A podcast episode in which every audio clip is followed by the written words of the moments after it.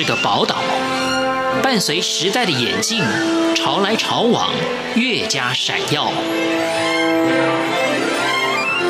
欢迎收听《潮台湾》，发现台湾的美好。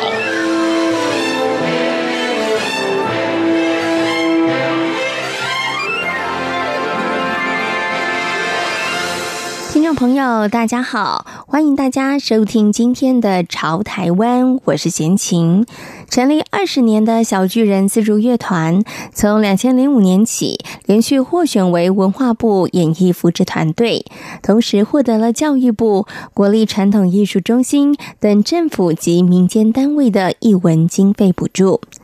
二零一一年，以云山燕鸟音乐会入选为第九届台新艺术奖十大表演艺术节目之一。这些年来，小巨人丝竹乐团努力为传统的国乐艺术开创新的风貌。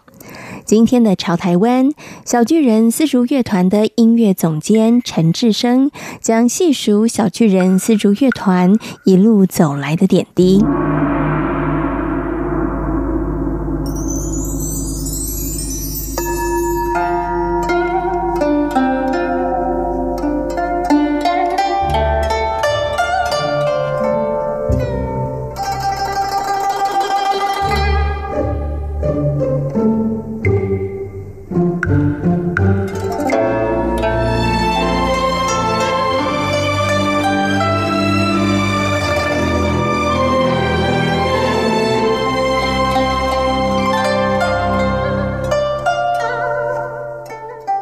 我们主要就是希望把国乐器介绍出去，然后呢，以后未来这些全世界的作曲家，他们在创作的时候，这只是他可以使用乐器的其中一项。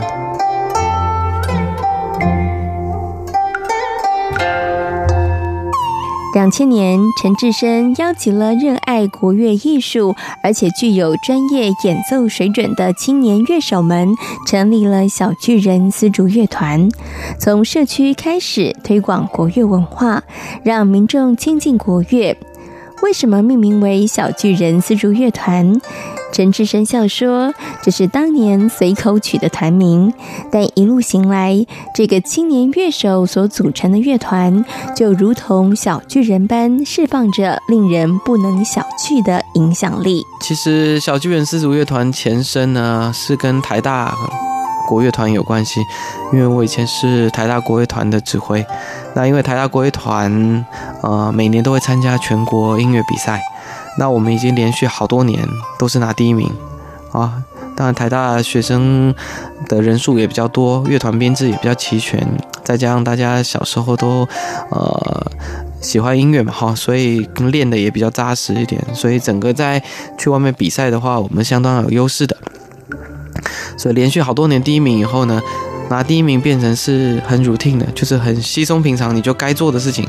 但是我就觉得除了这之外，嗯。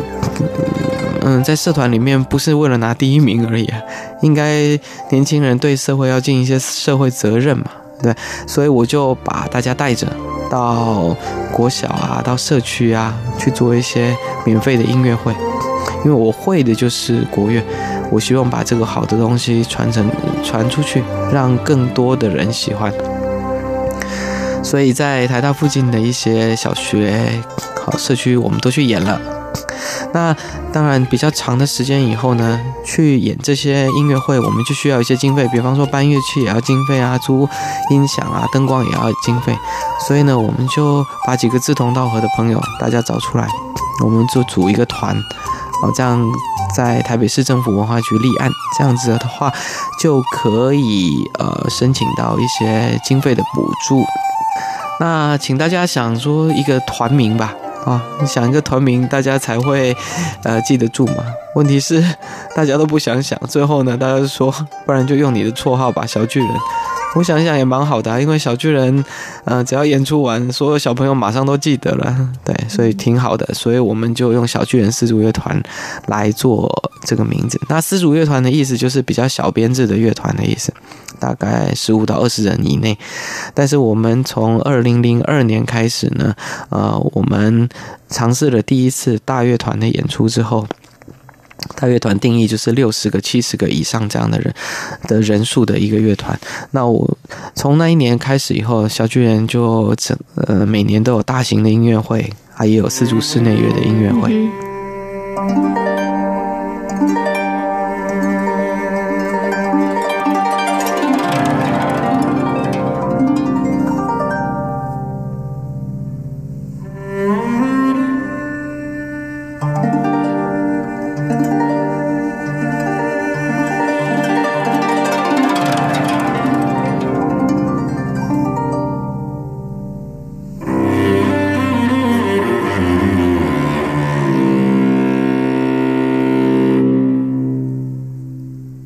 从两千零二年开始，小巨人丝竹乐团开始策划两岸新传音乐会，借由建立展演平台，让台湾及中国大陆的国乐演奏家同台演出。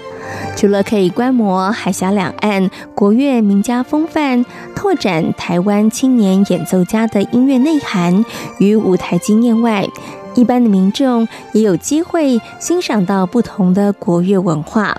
从传统的丝竹音乐到演绎新乐曲，两岸新传音乐会已经成为领赏新国乐的最佳机会。小巨人团一开始的时候，我们演的作品当然比较多是大陆既有的哈传过来的那些经典的作品，而且在将近二十年前的话，因为我们两千年成立的嘛，当然如果再加台大国乐团那一段时期的话，已经超过二十年了。呃，那时候大陆整个的国乐水平是比台湾高的，很多作品也都是从大陆来，对。但是在经营几年以后，大陆这些作品我们大部分演过以后呢，呃，我们就觉得其实要更着眼于呃台湾作品的推广，对，所以我们就大量的。使用台湾作曲家的作品，那包括有一些委委托创作的，包括有一些台湾的作曲比赛得奖的等等的这些，哈，那我们就大量演这些，然后也大量的用台湾的独奏者，像我统计过哈，从二零一零年到二零一八年，我们大概有六十个协奏的机会，当然是协奏者的机会。大概是只有十五个是给台湾以外的的的演奏者，那在呃其他的四十五个都是台湾的演奏者，对，所以这样的比例是相当相当高的。好像在任何的职业乐团，不管西乐的或是国乐的，我说台湾的这些职业乐团都不可能有我的比例这么高啊，所以呃。我们等于从一个一开始喜欢演传统曲目为主的团，后来就转型到整个都是推动台湾作曲，呃，家或是推台湾独奏家的这样一个方向来。当然了，我们不可能完全因为艺术嘛，哈，不可能说一刀切哦，我跟大陆不往来，因为不是。就像你演古典音乐的，你不可能说，那我就跟你贝多芬、跟你莫扎特做切割，这也不可能，对吧？对。但是呢，我们是很积极的在投资自己的呃演出者，还有作曲家。嗯。那这几年这也有一定的成效了。比方说去年成立的苏州民族乐团。他们招了六十个九个团员，第一次招考的时候就二十一个是台湾人，而这二十一个里面有十八个是台呃是参加过小巨人丝竹乐团的。当然不是因为说我们的功劳，其实他们本身就很优秀，对。但是他们透过在小巨人团这些演出的这些经验，我们当做是实习的一个经验好了。呃，帮助他们在舞台上相对的是成熟的，所以各个乐团一看，哦，有这么好的人才，我们为什么不招募进来？嗯，所以他们就呃招募到苏州去了。那在香港中乐团啦，像香港中乐团现在，比方说杨琴的首席，对，之前也来过林梦雪哈，也都是来过小巨人的。那新加坡啊、呃、澳门等等的很多地方的团都有呃台湾的这些优秀的演出者。所以我觉得这件事情是，呃呃，除了政府要积极推动以外，我们民间的乐团要更努力的一一直往前 push。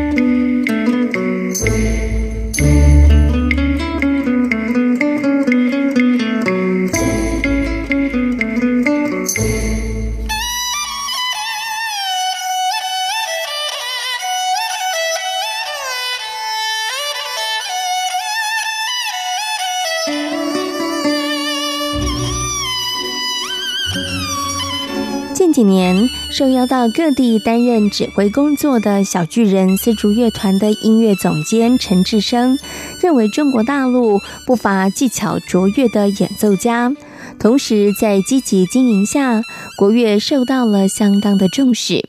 而台湾乐团的演出力则是舞台上的一大亮点。目前，台湾学习国乐的人口并未受到少子化的影响而减少，但是未来的状况仍然需要密切的关注。嗯，其实不止国乐啦，现在所有的音乐的哈，以前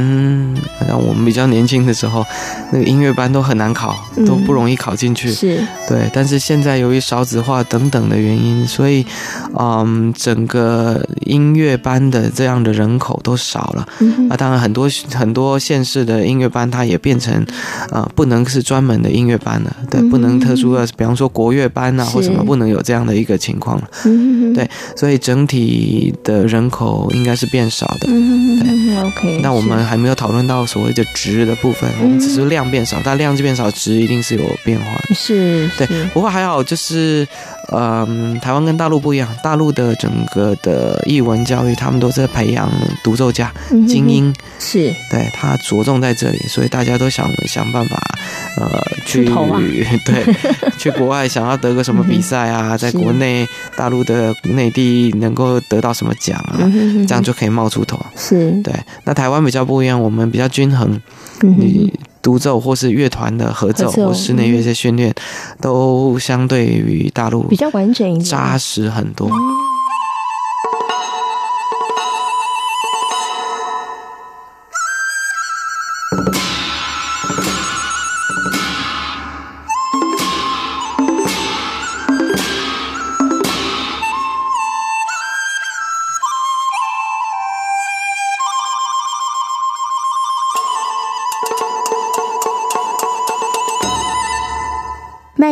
二十年的小巨人丝竹乐团，培育优秀的国乐演奏人才，以及推展国乐文化是不变的目标。陈志生也期许借由更多的平台，让西方世界认识东方丝竹音乐之美。呃，以现实的经费各方面的考量来说，我们比方说到大陆去巡回演出，我们现成就可以就可以有乐器。甚至我们需要演出者的协助，大陆演出者的协助的话，我们都找得到人，对，所以在大陆可以发展大型乐团的的作品。那小型编制的作品呢，我们就是以到欧美为主，好，整个成本就会没有那么高。但到欧美的话呢，呃，我们做的事情就分几个进程哈。第一个进程就是先做国乐的乐器介绍。我们会做很多这种 workshop 工作坊或是演讲等等。那这个事情做完以后呢，我们就让当地的作曲家他们可以写一些作品，可以混合编制的，比方国乐加西乐，甚至写纯国乐的。那如果他更了解这些东西，听得更多以后，他可以写我们所谓的啊、台湾风格的，或者是哪一个大陆的，比方说陕西风格啊、呃、山西风格等等的这些作品，我们都欢迎。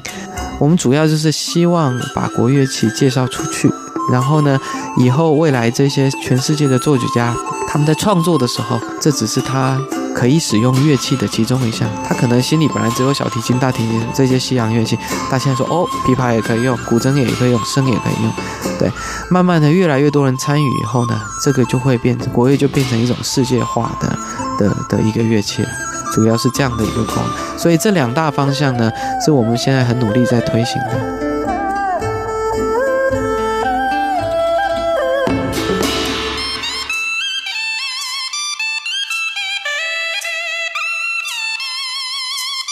今天潮台湾节目为大家介绍的是努力推广国乐文化的小巨人丝竹乐团。感谢大家今天的收听，我们下回同一时间空中再会。